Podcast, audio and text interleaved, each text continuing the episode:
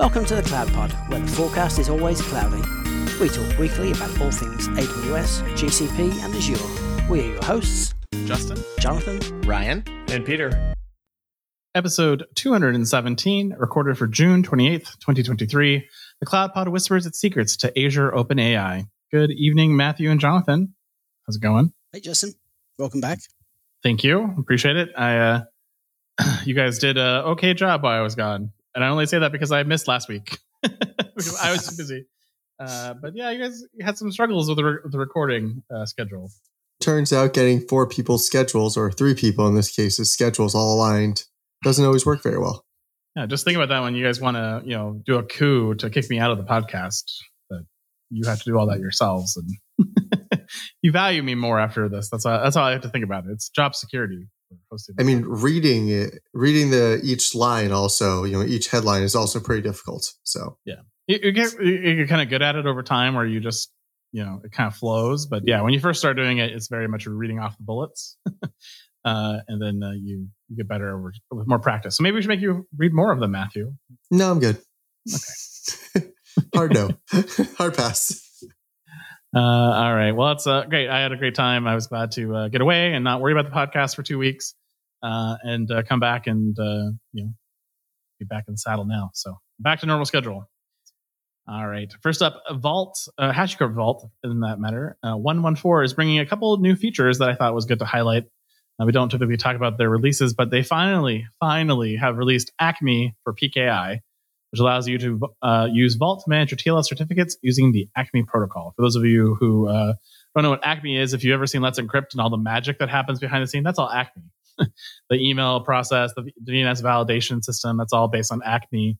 Uh, being able to automatically create certificates on the fly, which is something you will probably be doing a lot of in your infrastructure if you're doing TLS uh, 1.2 certification through your system, PCI, or any of the other major things. A couple other uh, little things in this release uh, AWS roles are now supported as part of Vault. Uh, Vault will now manage those roles, making it easier to grant access to your apps. Uh, apparently, it has improved in performance, so you can deliver those Vault secrets faster than ever to the hacker. And there's many, many bug fixes, of course, as well. Uh, they consider this a significant release a number of features. And if you're using Vault, time to upgrade yeah, it's really cool. The the uh, Acme implementation is really nice. There's a bunch of tools out there. Um, CertBot's one of them that I've used with Let's Encrypt. It's super nice to, to have a off the shelf tool now instead of kind of. I, am still going to call it hacking something together because although you know, Consul Template works with Vault, um, I don't think it's a particularly nice implementation. And so using something like CertBot's going to be really nice.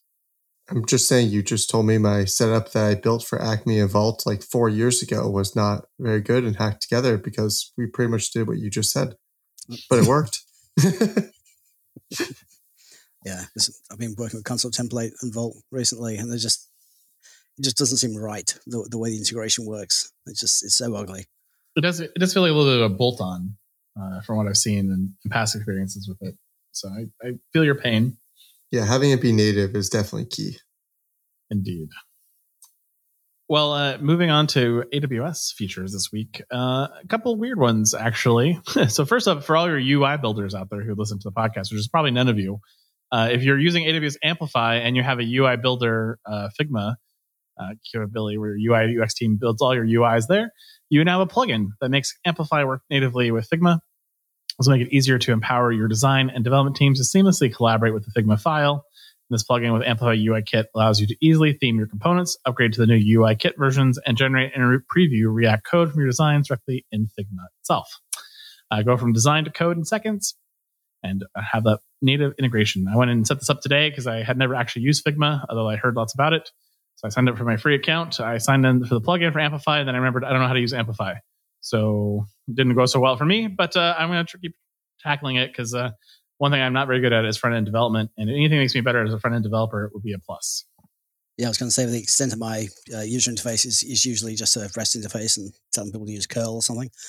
But yeah, Figma looks really nice. It's great for prototyping. Yeah, I've used some other prototyping uh, solutions in the past that I liked as well, but this one has a nice collaboration layer, which I hadn't seen before. So that's kind of cool. And then even it has integration to Slack and to Teams. So as you're working in a team situation and you go move a box, it'll notify you that Jonathan just moved the box. So time to update your React code. So it's kind of neat. That's nice. Yeah, I think the, the last time I really did any any serious uh, UI work was probably like Visual Basic about 1999. Yeah, so that's that's probably about where I did it too. you know, it was like I don't like this front end thing. I, I learned HTML. Yeah. I loved HTML. Then CSS hit, and I was like, oh yeah, this is not good. Then it got it just got worse from there. JavaScript came, and I was realized very quickly that uh, beyond blink tags, I was not a good HTML developer. so. But the Microsoft front page really always did well. Oh, front page. I remember front page. Any, yeah, how to turn a hello world page into you know a 300k document full of junk. That was so. I remember doing that with Word. You know, you'd save uh, the Word document as HTML, and it'd be like a meg, mm-hmm. and you're like, "Why? This makes no sense." And then I remember front page, and then I did Dreamweaver as well when I was forced oh, to do uh, web things. So uh, I never really got into Cold Fusion though. That's the one that I, I sort of missed that moment uh, for some reason. I don't fully know. I think maybe because again it veered into JavaScript territory, and I was like, yeah, I'm not doing that, and just kept working back end. So. It's a shame Ryan's not here actually, because Yahoo were great pioneers of building UIs with JavaScript. They were. Uh, he's unfortunately sick though, so he's not here to cough on us as we record the podcast. so let him let him mend uh, without his croaky voice. On Friday, he uh, I was on a call with him and he started talking, and I, I visibly cringed every time he spoke. Uh, well, th- I mean, this next feature is definitely Ryan special. So this the AWS Transfer Family now delivers logs in a structured JSON format across all resources, including servers, connectors, and workflows for all protocols, including SFTP, FTPS, FTP, and AS2. New format allows you to easily parse and query your logs using CloudWatch Log Insights. Java discovers JSON formatted fields. You also benefit from improved monitoring with support for CloudWatch Contributor Insights, which requires a structured log format to track top users, total number of users, and their ongoing usage. Uh, in addition to this, uh, apparently the AS2 cloud certification seal of approval was granted by the Drummond Group. If you know anything about AS2 or Drummond Group, you now care about that, and I'm sure you are just ecstatic, ecstatic about that. It's now supported at AWS Transfer Family. Uh, I'd just like to mention that little little tidbit here too as another announcement.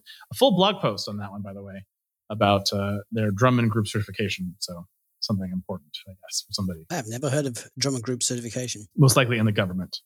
Mm.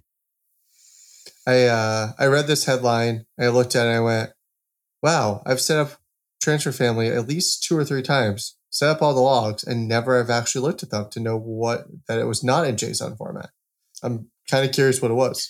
I mean, it's kind of one of those services that you you just kind of just kind of set it and it works. it's probably just yeah. it's probably just clean log files. You know, just every entry is a log file, a connection from something, transfer from something. Probably a very basic text file. Uh, if it was really anything before this. At least you don't have to use a SFTP service to copy off the logs to somewhere else now. that is nice. I appreciate that. Uh, for those of you who don't know what AppSync is, I have a feature for you this week, and that is as an abstraction for AppSync.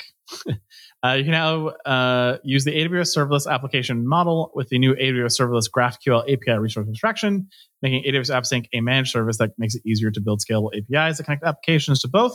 And now you don't need to know what any of the thing means and just make it work with APIs. So you're welcome. If you don't know what those are, you now have abstractions abstracted away. So they added it to CloudFormation and to SAM? Apparently, that's what they did. And wrote a blog post about it. So thanks, Amazon. We really appreciate that. Amazon, of course, is in the midst of many uh, existential crises right now between you know, unionization, antitrust, etc. Uh, but you know, they want you to know that they really do care about generative AI as well in the middle of all these things. And to prove it, they're going to commit to you $100 million in investment. The new program they're launching will help customers successfully build and deploy generative AI solutions. This will help customers successfully envision, design, and launch new generative AI products, services, and processes. They'd like to point out that they have 25 years of deep investment in developing AI technologies for customers, and it's just one of part of AWS's overall generative AI strategy to bring the technology to customers and partners around the world. There's a quote here from Matt Garman, Senior Vice President of Sales and Marketing Global Services at AWS. Amazon has more than 25 years of AI experience, and more than 100,000 customers have used AWS AI and ML services to address some of the biggest opportunities and challenges. Now, customers around the globe are hungry for guidance on how to get started quickly and securely with generative AI. Generative AI Innovation Center is part of our goal to help organizations leverage AI by providing flexible and cost effective generative AI services for the enterprise, alongside our team of generative AI experts to take advantage of all this new technology has to offer.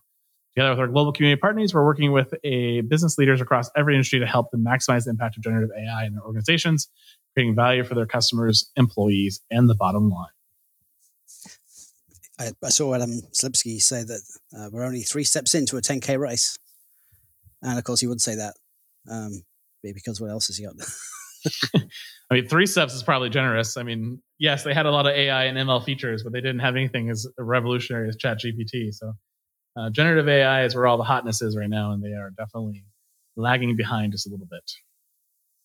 What's Alexa considered? Is it? It's a it's a is bot. It, yeah. It's just is it just a bot then at that point is it considered, you know, versus any level of AI? I mean, it does have some AI has to interpret what you're saying and has to be able to you know tie into it. But anyone who's ever written an Alexa app knows how limited its ability to recognize things is, and it can't it doesn't tie that into an LLM model where it, you know it can go off into its own own heavy duty devices. It does require some some structure for certain things in the bot in the apps, but maybe that'll be something that can change in the future where you don't have to be quite as verbose in your app definitions. Yeah, Lex is a pretty good service, but but it's, it's obviously very limited in scope. So it's I mean that's a natural language processor for for apps. Certainly doesn't have the the knowledge that that OpenAI does in it, but it, it was never designed to. Um, I mean, I, I think it, it is very early on. I, I, will say, you know, three steps into a 10k race may be uh, an, an understatement uh, because they kind of I kind of feel like they dropped the ball a little bit. Um, but at the same time, turning taking something like ChatGPT and turning it into a into a product that you can sell is going to be very difficult because I mean it's just got so much data on so many things. Applying the guardrails you need to provide you know a limited set of functionality for an application is going to be super hard. And so I mean maybe maybe we'll have to meet in the middle somewhere. But I, I think you know things are going to change very quickly, and within the next six to twelve months there'll be you know the, the even better next version of something like uh, ChatGPT, probably from Google, like the next evolution of that type of technology. And I think ChatGPT won't be the leader for a long time. Yeah, I mean, integrating into products is really all about the guardrails. I feel like, and making it give the customers or you know a valid response and something that's actually meaningful. Because I played with it a few times, and you know, with, you know, in tandem, like with work related things. And it's, can give you very weird answers. You're like, wait a second. We don't want to tell our customers that. That went horribly. Yeah, the hallucination problem definitely needs to go, especially if you want to actually have it be the interface to people and for your business.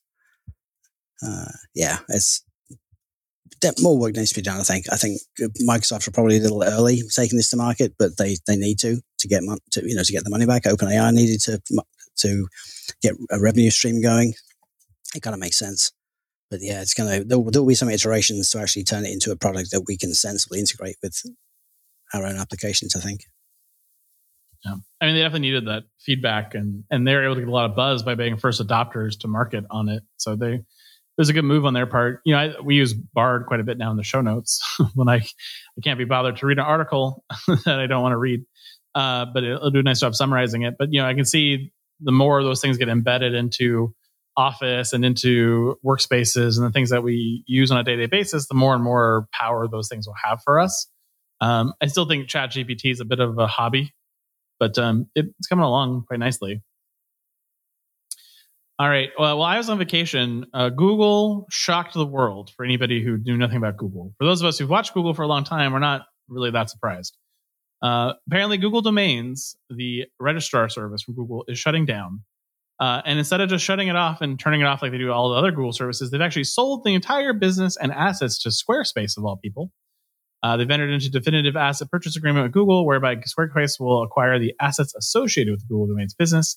This includes approximately 10 million domains hosted on Google Domains spread across millions of customers. I mean, if you can't make money on 10 million domains, I don't know what you're doing wrong, Google. Uh, Google launched registrar business in 2014 as a bit of a proponent of HTTPS and top level domains, and the service just exited beta in 2022. Uh, so yeah, there you go. Uh, can't wait till they sell Google Cloud to a third party uh, in a definitive agreement. Uh, can't wait for that day to happen. But uh, yeah, if you're using Google domains, you can no longer use Google domains in the future. It'll all integrate directly into Squarespace, who is a very prominent podcast sponsor, but not a sponsor of this show. they can fix that anytime by reaching out to us. Uh, but uh, you know, they uh, definitely a weird move. I'm not entirely sure why they sold to Squarespace versus somebody like Hover or one of the other big registrar services, but that's where we're at. So congratulations to Squarespace on getting Google's very googly domain service, and uh, best of luck to them. How bizarre! I mean, I, I understand um, partnering with with companies like Elasticsearch, Elastico, or uh, Grafana, and providing that type of service as as a as a sort of partner managed service in the cloud. But something as fundamental as domain registration for uh, cloud users seems really weird to me that they would sell that um, and and basically re- resell through a partner something so critical to running SaaS services. Well, and it's such a fundamental thing to getting workspaces up and running. Like, oh, I want to create an email account. Step one, what's your domain? Oh, I don't have one. Well, here you go, register one, and now you can set that up for workspaces. And I, I mean, I get that they can tightly integrate these things. It's all API driven, anyways. But um, it's just it, it's sort of a weird move. Um, I, like, could you imagine Azure or AWS saying we're going to sell off our Route 53 service? Like, it just makes no sense to me that you know a fundamental cloud thing like this would be not part of your business. Yeah, I mean, I use it personally, and I have probably like 20, 30 domains registered in there that I'll probably now move elsewhere. You know, probably just directly to AWS, Route 53. Just ease of use and everything else that you know I've been using it for years. It auto renews. It's nice, clean. It's, it was just easy and simple to use. And now being another third party to go log into and manage, I just not gonna want to deal with it. Well, I mean, I, I would hope that it would still be relatively seamless from inside the Google control panel, but they didn't tell us that in the announcement either. So, uh, you know, it, maybe they have some room to, help sound this again, because you're right. If it's just like Elasticsearch, you know, you're buying a third party and it's all integrated cleanly and I don't have to go to a different console, maybe it's not the end of the world. But uh, it, it definitely it sends the wrong message, and I think it just hurts them even more in the market when they're trying to go after enterprise sales when they they just prove they'll sell off a major business unit. 10 million domains at 30 bucks a piece uh, is a lot of money. Yeah, I mean, I've, I've kind of what the, the, margins are on something like that. It's it's all automated. It's been automated for decades. So what's uh, what's the problem? Like, I really don't understand what the what the motivation was. I mean, sharpening. What was the the terminology they used? You know, greater focus on you know sharpening our products and things. How they would see domain registration as as a distraction from cloud business is is uh, I know, kind of beyond me slightly. It just feels so easy to do. Then now you're selling it off and having to do integrations and whatnot. Like, like you said, it's probably all automated at this point. No one really touches it most of the time, but you really need to be doing. Yeah, I mean, this isn't the the DNS service itself, which would be you know I think a bigger deal. Like, this is just the registration, so it's it's not like they're getting rid of that part of it, but it just still it feels fundamental and, mm. and not having it makes me respect them less. I mean, I, Oracle doesn't have this either, and I I sort of look at Oracle like a, a side eye until they bought. Uh, I think they bought somebody not too long ago. Uh, they didn't have this for a long time either. Uh, I couldn't see Oracle throwing theirs away.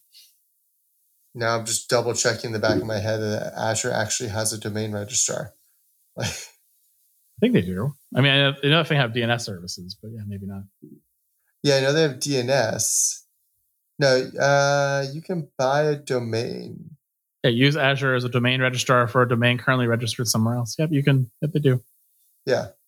Yep. Just making sure because I, I don't use it at work, but just was wanted to double check. Have you been waiting months and months to hire your new AWS, GCP, or Azure architect, only to have them be poached at the 11th hour by a startup with a juice bar? Initiatives stalled because you're having trouble hiring? Well, I have a simple solution Foghorn Consulting. Foghorn Consulting provides top notch cloud engineers to the world's most innovative companies and can be burning down your DevOps and cloud backlogs as soon as next week. Foghorn certified AWS, GCP, and Azure professionals are armed with infrastructure as code and from day one will be designing performant, optimized cloud native or hybrid environments that deliver on the promise of cloud. Their FogOps solution even provides on demand cloud engineering to augment your existing teams. Visit www.foghornconsulting.com or send an email to cloudtalentnow at foghornconsulting.com and tell them the CloudPod sent you. Your dedicated FogOps team is with you for the long haul, and they bring their own juice.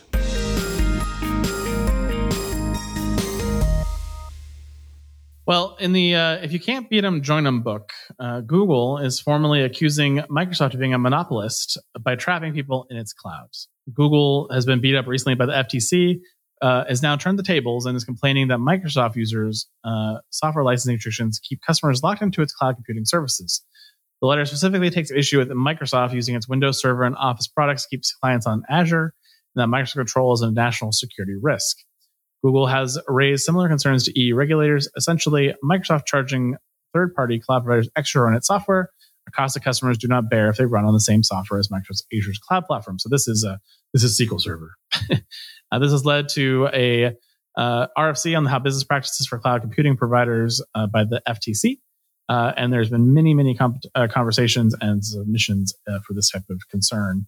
So we'll see what the government does, if anything, to maybe regulate some of our cloud providers it's a kind of a weird conversation because the free market's the free market. The business should be set should be free to, to set the prices they charge for any product for any customer.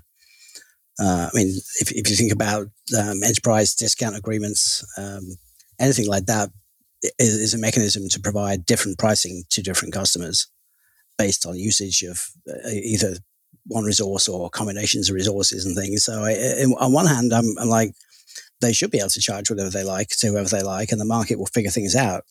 On the other hand, it, it is such a monopolistic position to be in. Uh, I'm not sure. but at the same point, Microsoft's also trying to make a lot more of their products run on lighter weight. Think .NET Core, Microsoft SQL now runs on Linux. So some of the licensing of just the general Windows OS is going away. Mm. Obviously, SQL is just still expensive.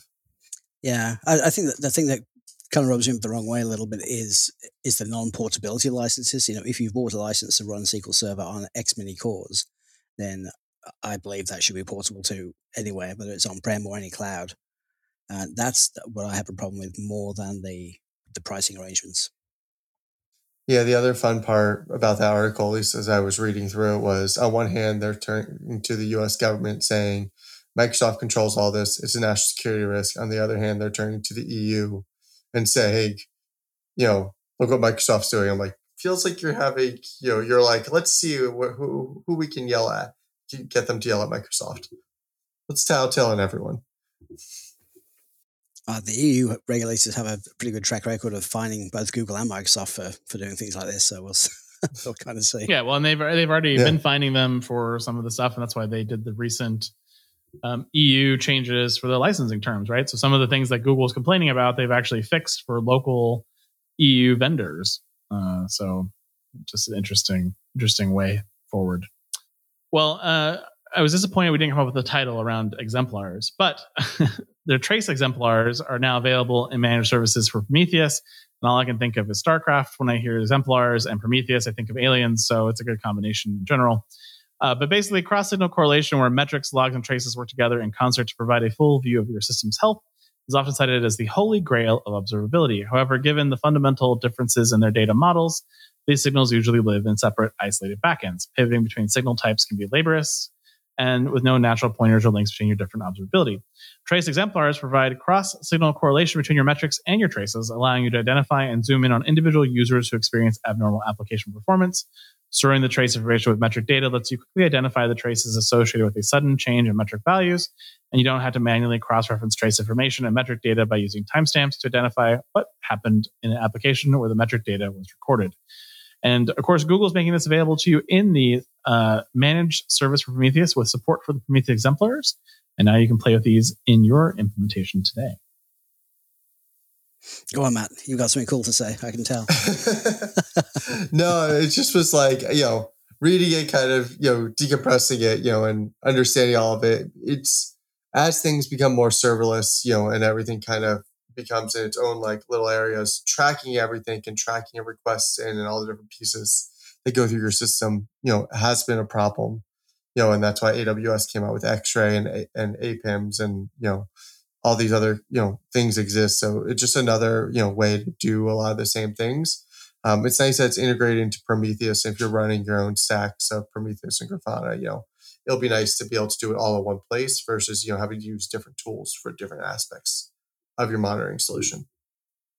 Yeah, that's fair. I um, I was just going to pimp Is out. that cool enough? T- yeah, I was just going to I was going to pimp out TCP talks things. I, I feel like we've uh, discussed logging and observability and the We talked to a lot of vendors, but the one that you're thinking of is uh, Honeycomb, I believe, is the one that has kind of the closest product to this, where they help you, you know, identify in a widely distributed system and widely horizontally and vertically scaled system where those issues are happening. Um, and so there, uh, that's a great one that we did that interview with Peter at reInvent uh, on TCP Talks. Fantastic. All right, let's move on to Azure.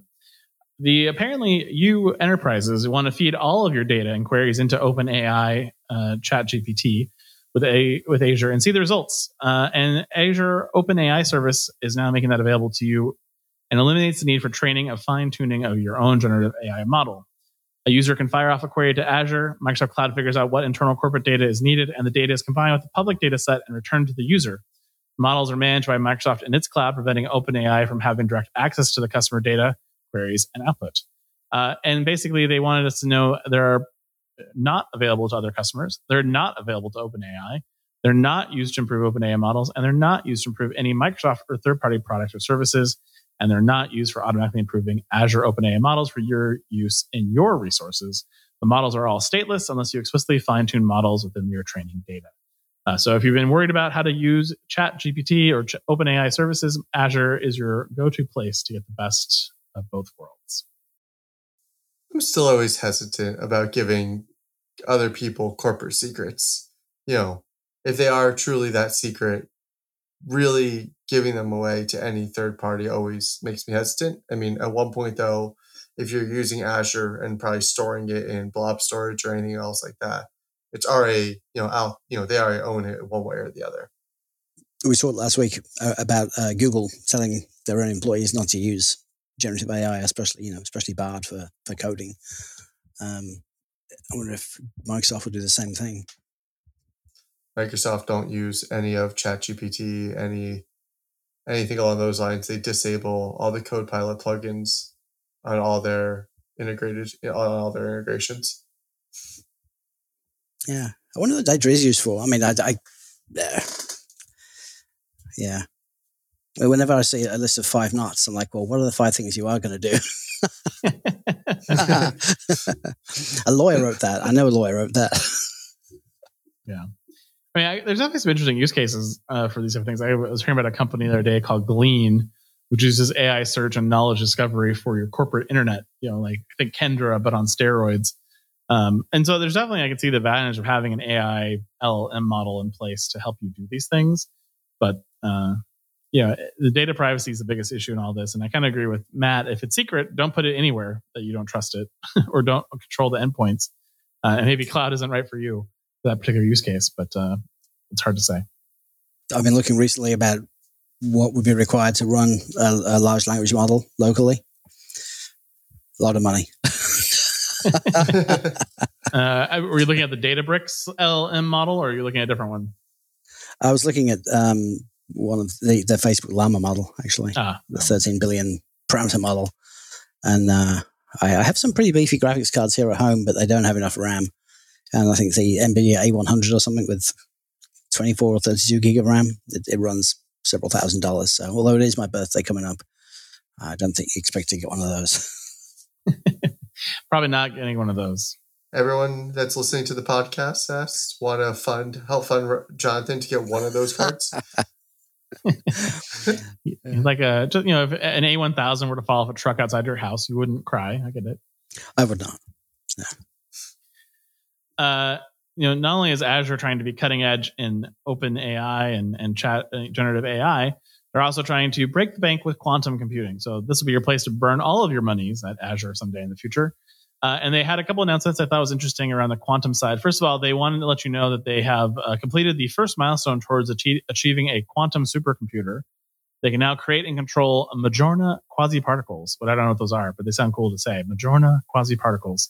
Uh, they also have a new Azure Quantum Elements, uh, which accelerate scientific discovery by integrating the latest breakthroughs in HPC, AI, and quantum computing. Uh, and the most important one is the Copilot for Azure Quantum, with scientists can accomplish complex tasks on top of the fabric of cloud supercomputing, advanced AI, and quantum, all integrated with the tools they use today. And all I can think of is between ChatGPT and Azure Quantum, this is where Skynet's coming from. I hadn't really considered that um, we could use these generative AI tools to actually write code for quantum computers. Actually, that's that's very useful to know because it's it's uh, such a weird and limited language. And we talked years ago about IBM, and, and they have simulations online that you can log into and play with and do things. But uh, sort of getting from a, a, business idea to code to actually writing something that runs on a quantum computer is is a, a massive massive step that requires mathematicians and very smart people. Uh, and actually be able to abstract that and have Copilot write that code for you is super interesting. I would have gone with terrifying, but interesting also works. I don't know. It's not my area. All right. And then our final Azure story this week Azure has a new network observability add on for AKS that will scrape useful metrics from Kubernetes workloads and emit actionable networking observability data into industry standard Prometheus format that should be visualized with Grafana. Uh, key benefits to you, the customer, is get access to node level network metrics like packet drops, connection stats, and more. Support for all Azure CNIs, support all AKS node types, including Linux and Windows, easily deployment using native Azure tools, and a seamless integration with the Azure Managed Prometheus and Azure, Azure Managed Grafana offerings. I'm all burned out on logs now. These are networking logs. These are different. I just assumed that this was already built in at this point. You know, to me, a lot of these things are, you know, just a little bit more day one things I expect to be in a platform. Um, and, you know, that's in public preview means that they're still not even ready to go live with it. it it's, the thing I find strange is that, is that we even need these tools anymore. I, I get, you know, you have data center, bare metal. Yes, you want those kind of metrics now we've got virtualization. Now we have virtualization metrics. Now we've got containerization, and now we need all those same metrics. It's like every every layer we build on top of something, we generate this same stuff. That people always care about the network because I'll, there's times that it's still a problem. Not speaking from recent history. Yeah. Outages are outages. What are you going to do? yeah. All right, let's move on to our Cloud Journey series. I will say that I'm going to be at the FinOps X conference later this week. Uh, I will report back next week. But uh, this is a, an article I saw about FinOps from the field, how to build a FinOps roadmap. And this is from Google Cloud. And that's maybe a good conversation. So, uh, you know, for you guys, you guys have both had to deal with cloud costs out of control, especially in this economy. People get mad uh, you know, what are some of your thoughts around adopting FinOps, and what are some of the things that you're looking at uh, defining a roadmap to FinOps? Uh, and yes, you can use the Google Guide to cheat if you like. I mean, I can start. Um, you know, I recently started, you know, a new day job and kind of working through. First thing I did was kind of just took a look at the bill, um, and kind of my way was let's look at where we think the costs are versus what the bill costs are. So kind of just some initial chats with different people in the company and seeing, hey, where do we think the cost should be versus the reality of where the costs were, um, and then kind of started to dive into details there um, of going, oh, we think that you know all of our you know costs should be you know in blob storage, but in reality, all of our costs is over here in compute. What's going on? Why is it not in the right locations? You know, and then kind of dive deeper into it. Um, as I go through this, I always try to look at what the business impact of what we are actually doing. So, sure, we could might be able to save 20% here, but are we increasing the risk of anything, you know, of business outages, business, you know, any negative effects to the business that we might need um, to set up? So, like, those are kind of like my first couple steps as I kind of approach this. I like thinking about um, not just where we're wasting money, but but why we're wasting money and how we're wasting money and what kind of what is it that got to that place where the finance is knocking your door and saying, you said the budget was going to be this much, but we're 50% over, you know, by, by the end of the year at this rate. So I, I think um, one of the things that I'd focus on, it would be uh, processes and tooling and, and, figuring out, well, why do we end up with all these objects in an object store that, that we don't need or want anymore? Or why do we have all these instances stood up that, that no one's responsible for? You know, it's been up for three years and Bob left the company 24 months ago kind of thing. Like, wh- why why do we end up in this position, and what do we need to do to stop that from happening? Uh, Uh, it's interesting, you know, you mentioned that you ask people what it should cost, and I, I find that to be cute because I always ask that question, and they always look at me like, well, "That's your question to answer."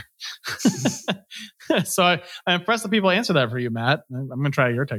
I'm going to bring you to the next meeting and be like, "Hey, will you ask the question?" Because they apparently answer you. No, it's not. I guess where should we be spending money, but what is the most you know intensive, or where like where what's your gut?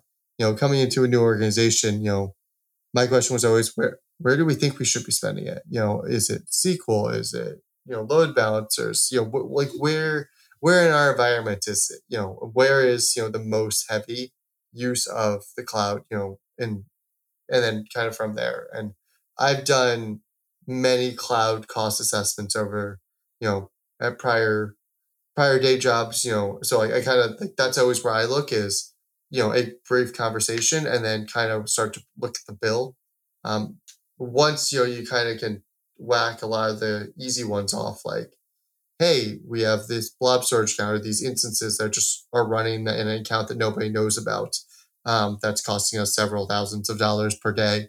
You know from there i jump into where i guess normally where jonathan then approaches how do we get here and how do we make sure it doesn't? And you know if we got here why do we get here? Oh somebody in security told us we had to enable audit logs cool. Can we put a limit on it? Do we need to retain them forever? Or is anybody going to ever have use for 15 terabytes a day of growth of SQL logs? You know, kind of start asking those questions. I mean, you have to for compliance. So it's kind of fun things. Uh, I've definitely got that answer before. Yeah, it happens all the time. Uh, yeah, so I, I, think you're. I think you guys are both kind of off to the right start here um, you know, in the Google model in their steps, they talk about first defining your stakeholders, which you know is your CCOE, which we've talked about a lot if you have one. You know, engineering team is a stakeholder, your platform team is a stakeholder, the business, and of course your accountants and finance team, who are the people yelling at you probably that you need a FinOps practice because the costs are out of control. Um, but that's really kind of step one, and then step two is really going into you know defining what FinOps is going to be for your team. Is it tools and accelerators? Is it planning and forecasting? Is it driving cost optimization? Is it getting accountability and enablement, or is it measurement and realization? And then the really nice thing about this, we just touched on a bunch of these things, is you know what are the seven core capabilities of a FinOps practice, and that's really cost allocation, reporting, pricing efficiency, architectural efficiency, training and enablement, incentivization, and accountability. Um, and the nice thing about this particular Google piece is that they actually give you a crawl, walk, run for each of those. So if I were to scroll on down here to uh, architectural efficiency and I were to look at crawl, it basically says architectural efficiency hasn't been considered during migrations or in running workloads. The walking level is architectural efficiency is defined through cost awareness architectures, and there are clear standards based on workload types and specific products. And then running is architectural efficiency is, is defined through a set of cost aware architecture design patterns and engineering teams comprehensively implement optimizations of workloads throughout the organization with little or no prompting required. So they give you a really nice uh, kind of guide through this process, which I really, really actually like um, in their article. Yeah, and a lot of the FinOps stuff is always, you know, it's continuous. Any other know. thoughts on creating your FinOps practice? And if you, you're looking for a lot more about this, of course, FinOps X is this week for those of you who are in the FinOps Foundation. I'm sure we'll have lots more to talk about FinOps next week when I come back from the conference the only last comment is while you know the, people like to think of this as a one-time thing. This is really an ongoing thing. You're perpetually going to be you know in the crawl walk run you know and always be improving state. And whether you are building it out from scratch or you know already in that process you know there's always going to be improvements that you can do. And this isn't you know something that you do once and you're done with it. Agreed all right, gentlemen, uh, it's fantastic to be back. Glad to see you both, as always. Uh, and I'll see you guys next week here in the cloud. See you later. Enjoy the conference. And that is the Week in Cloud. We'd like to thank our sponsor, Foghorn Consulting. Subscribe on iTunes or wherever you get your podcasts and tweet us your feedback at hashtag thecloudpod. Or join our Slack channel, go to our website, thecloudpod.net for sign up instructions.